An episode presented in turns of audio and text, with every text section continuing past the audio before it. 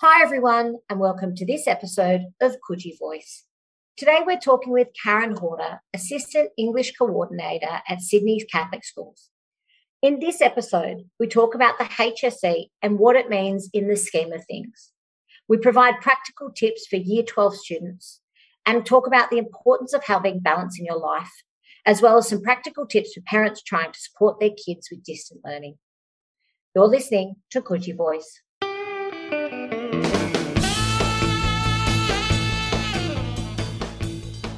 Oh, yes. The main thing is not to think of it as the be all and end all of your life.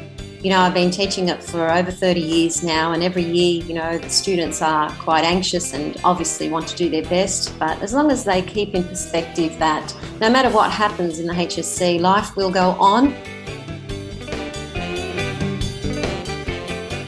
But the best scenario is if they have a desk of their own and a space of their own where they can have quiet and also, I feel that parents would like to know that just by talking to their student, their son or daughter, or for the caregiver, to be able to express an interest in all the things that they're doing, that can be quite calming for a HSC student.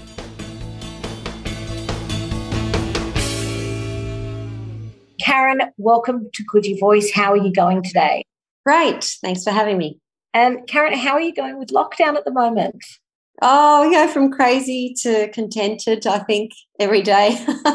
There's lots of things going on with the students, and, you know, preparing the lessons takes a lot longer because, you know, you, have got to try and gauge what you would do in a classroom with lots of different aptitudes just all at one time on the screen. So, uh, yeah, it's it's quite intense. And also, I think um, missing the students is something that teachers really draw energy from. So uh, it's it's quite different. Being even though we had a turn of it last year, I feel like each time it's it's a brand new show. Now, Karen, before we get into maybe some practical tips for students and parents at this time, can you give us a bit of background about yourself and tell us a little bit about your experience? Yeah, sure. I've been teaching for a long time since 1987. I started teaching all boys and then all girls and then co ed. And uh, for most of the time, I've been an English teacher, and that's my specialty up to HSC and all the different levels Extension 1, Extension 2. And um, I've HSC marked for those topics and subjects, as well as um, studies of religion. And in the last couple of years, I spent some time in secondment looking after Aboriginal education across the eastern region of Sydney.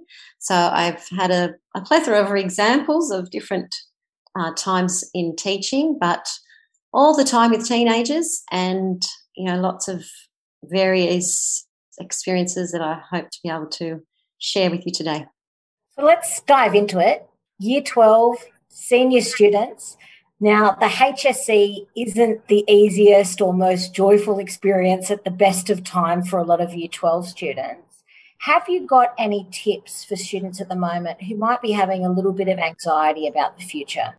Ah, oh, yes. The main thing is not to think of it as the be all and end all of your life you know, I've been teaching it for over 30 years now, and every year, you know, the students are quite anxious and obviously want to do their best. But as long as they keep in perspective that no matter what happens in the HSC, life will go on, and there's so many different opportunities, your path in every different direction, you have the opportunities to to do whatever it is you like to do and that you possibly um, could think of yourself doing. So that's my first thing to say about HSC is that yes, I'm a teacher and yes, I teach HSC, but it's not, you know, the absolute be all and end all of life. But in saying that, of course, I want my students to do well and I want them to perform at their best. And I think it's really a great opportunity and challenge for students to really try their hardest for those exams. And so at this point in time, you know, they need to realize they have to have a balance. So it's not just doing study for the exam, but also getting outside, having some exercise, and you know, thinking about compartmentalizing all their different subjects so they get a break. Mostly, I say to the students that if they can find something that works for them, lots of students like to make posters of, you know, revision posters, that sort of thing, and put them around their bedroom walls or even put them in plastic sleeves. My daughter used to do that and have them in the in the shower. But um, sometimes you never even read those those revision posters. You just have them up and, and it'd be a consolation or, or, or, a way of preparing for the exam to make you feel like you're really organized. And then there's other students who would make little cards and and read those, you know, to each um, well, to their parents, I guess, or to whomever they were living with. And so it's very, um, you know, there's a myriad of ways of preparing for the HSC. But the main thing is to stay calm and just to do your best and to know that there is light at the end of the tunnel and life after the HSC. For Year 12 students who might be feeling a little bit stressed, they're living at home with brothers and sisters, any advice that you could give them of how they can study in those kind of environments?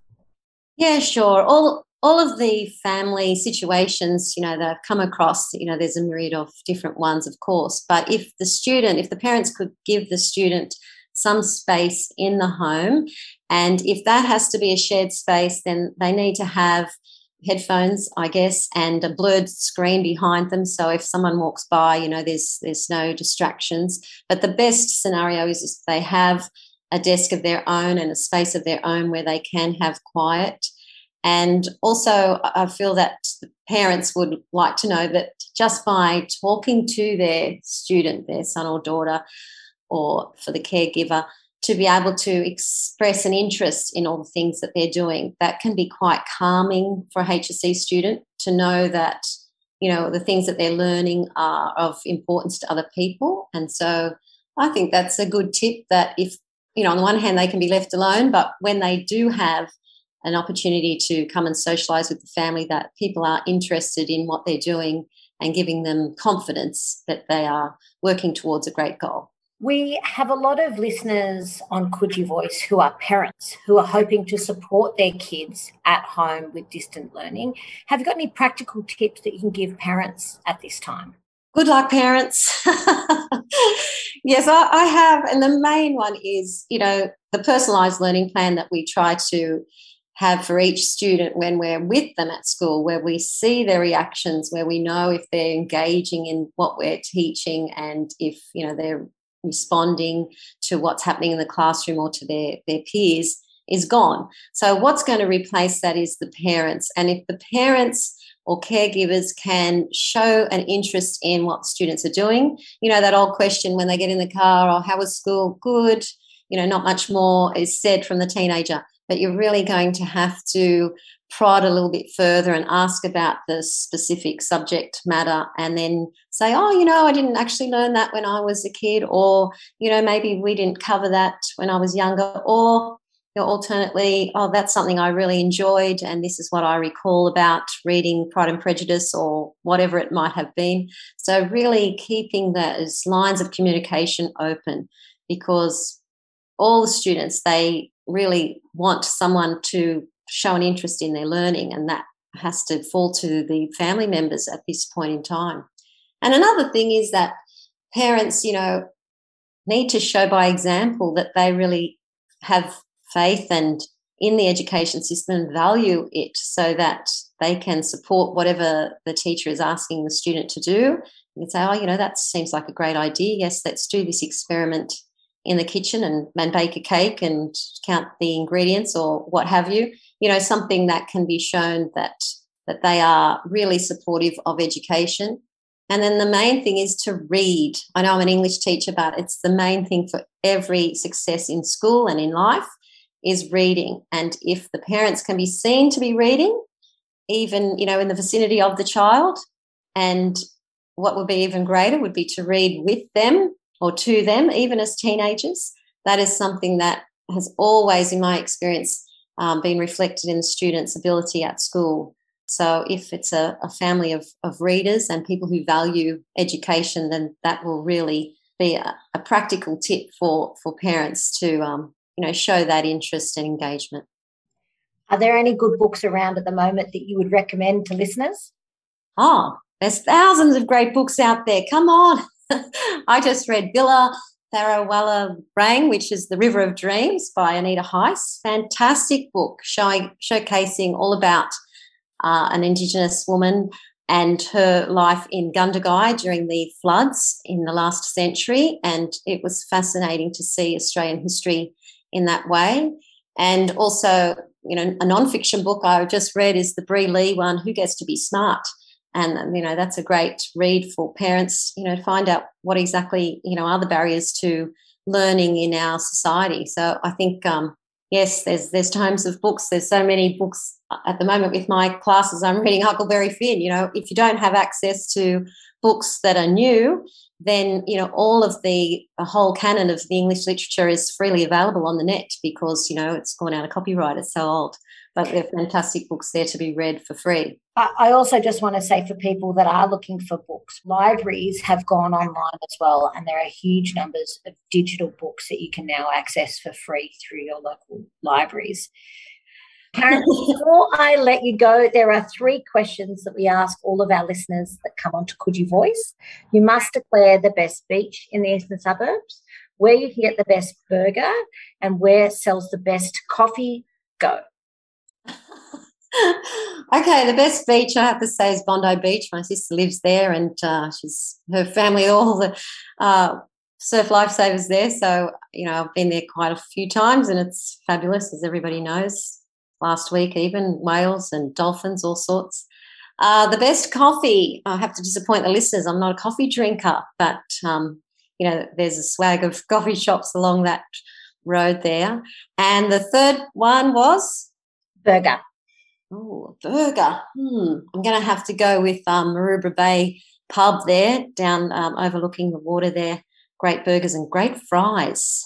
Before I let you go, if parents or students are looking for any additional resources, that things that might be able to give them study tip advice or advice for parents who are trying to help their kids at home, where should they head to? Well, NESA has fantastic resources always available, and even they have lots of mental health options for students to go onto their website and access various things for you know meditation and reflecting and mind space opportunities. And of course, all of the past papers and responses are available on the NESA website as well. So if students are looking for HSC papers and trial papers, you know, to see and uh, gauge some responses, then they're all available there.